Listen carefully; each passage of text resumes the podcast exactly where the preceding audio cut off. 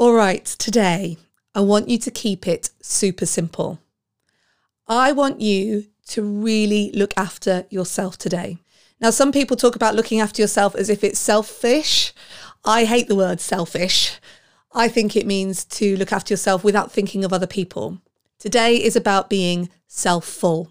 And self full is the art of taking care of yourself so that you can look after other people and look after the people that you care about or reach out to the people that you care about. Life has thrown us a real curveball at the moment. And however the world is for you right now, I am sure that it's not quite as you'd want it to be. So today, treat yourself to some joy. Do something for yourself that you 100% love doing.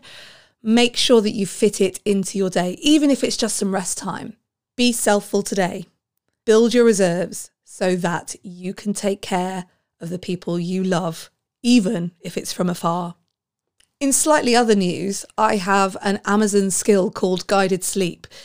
It's there to help you sleep. If you're someone that struggles with insomnia, and I've been there and I know what it's like, guided sleep is a technique for you to get to sleep. So there's audio on there for you to listen to to get to sleep. There's techniques in there that you can also find that will help you to get to sleep too.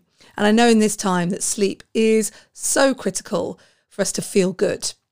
To get to guided sleep, all you have to do is ask your Amazon Echo to open guided sleep. That's open guided sleep. I'll be back tomorrow with another episode of Everyday Positivity. In the meantime, have a great day. If you're not there already, there is a Facebook group where we are oozing positivity all of the time.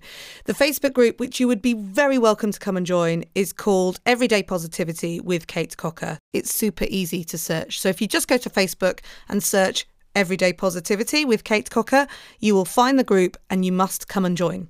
I shall look forward to meeting you there.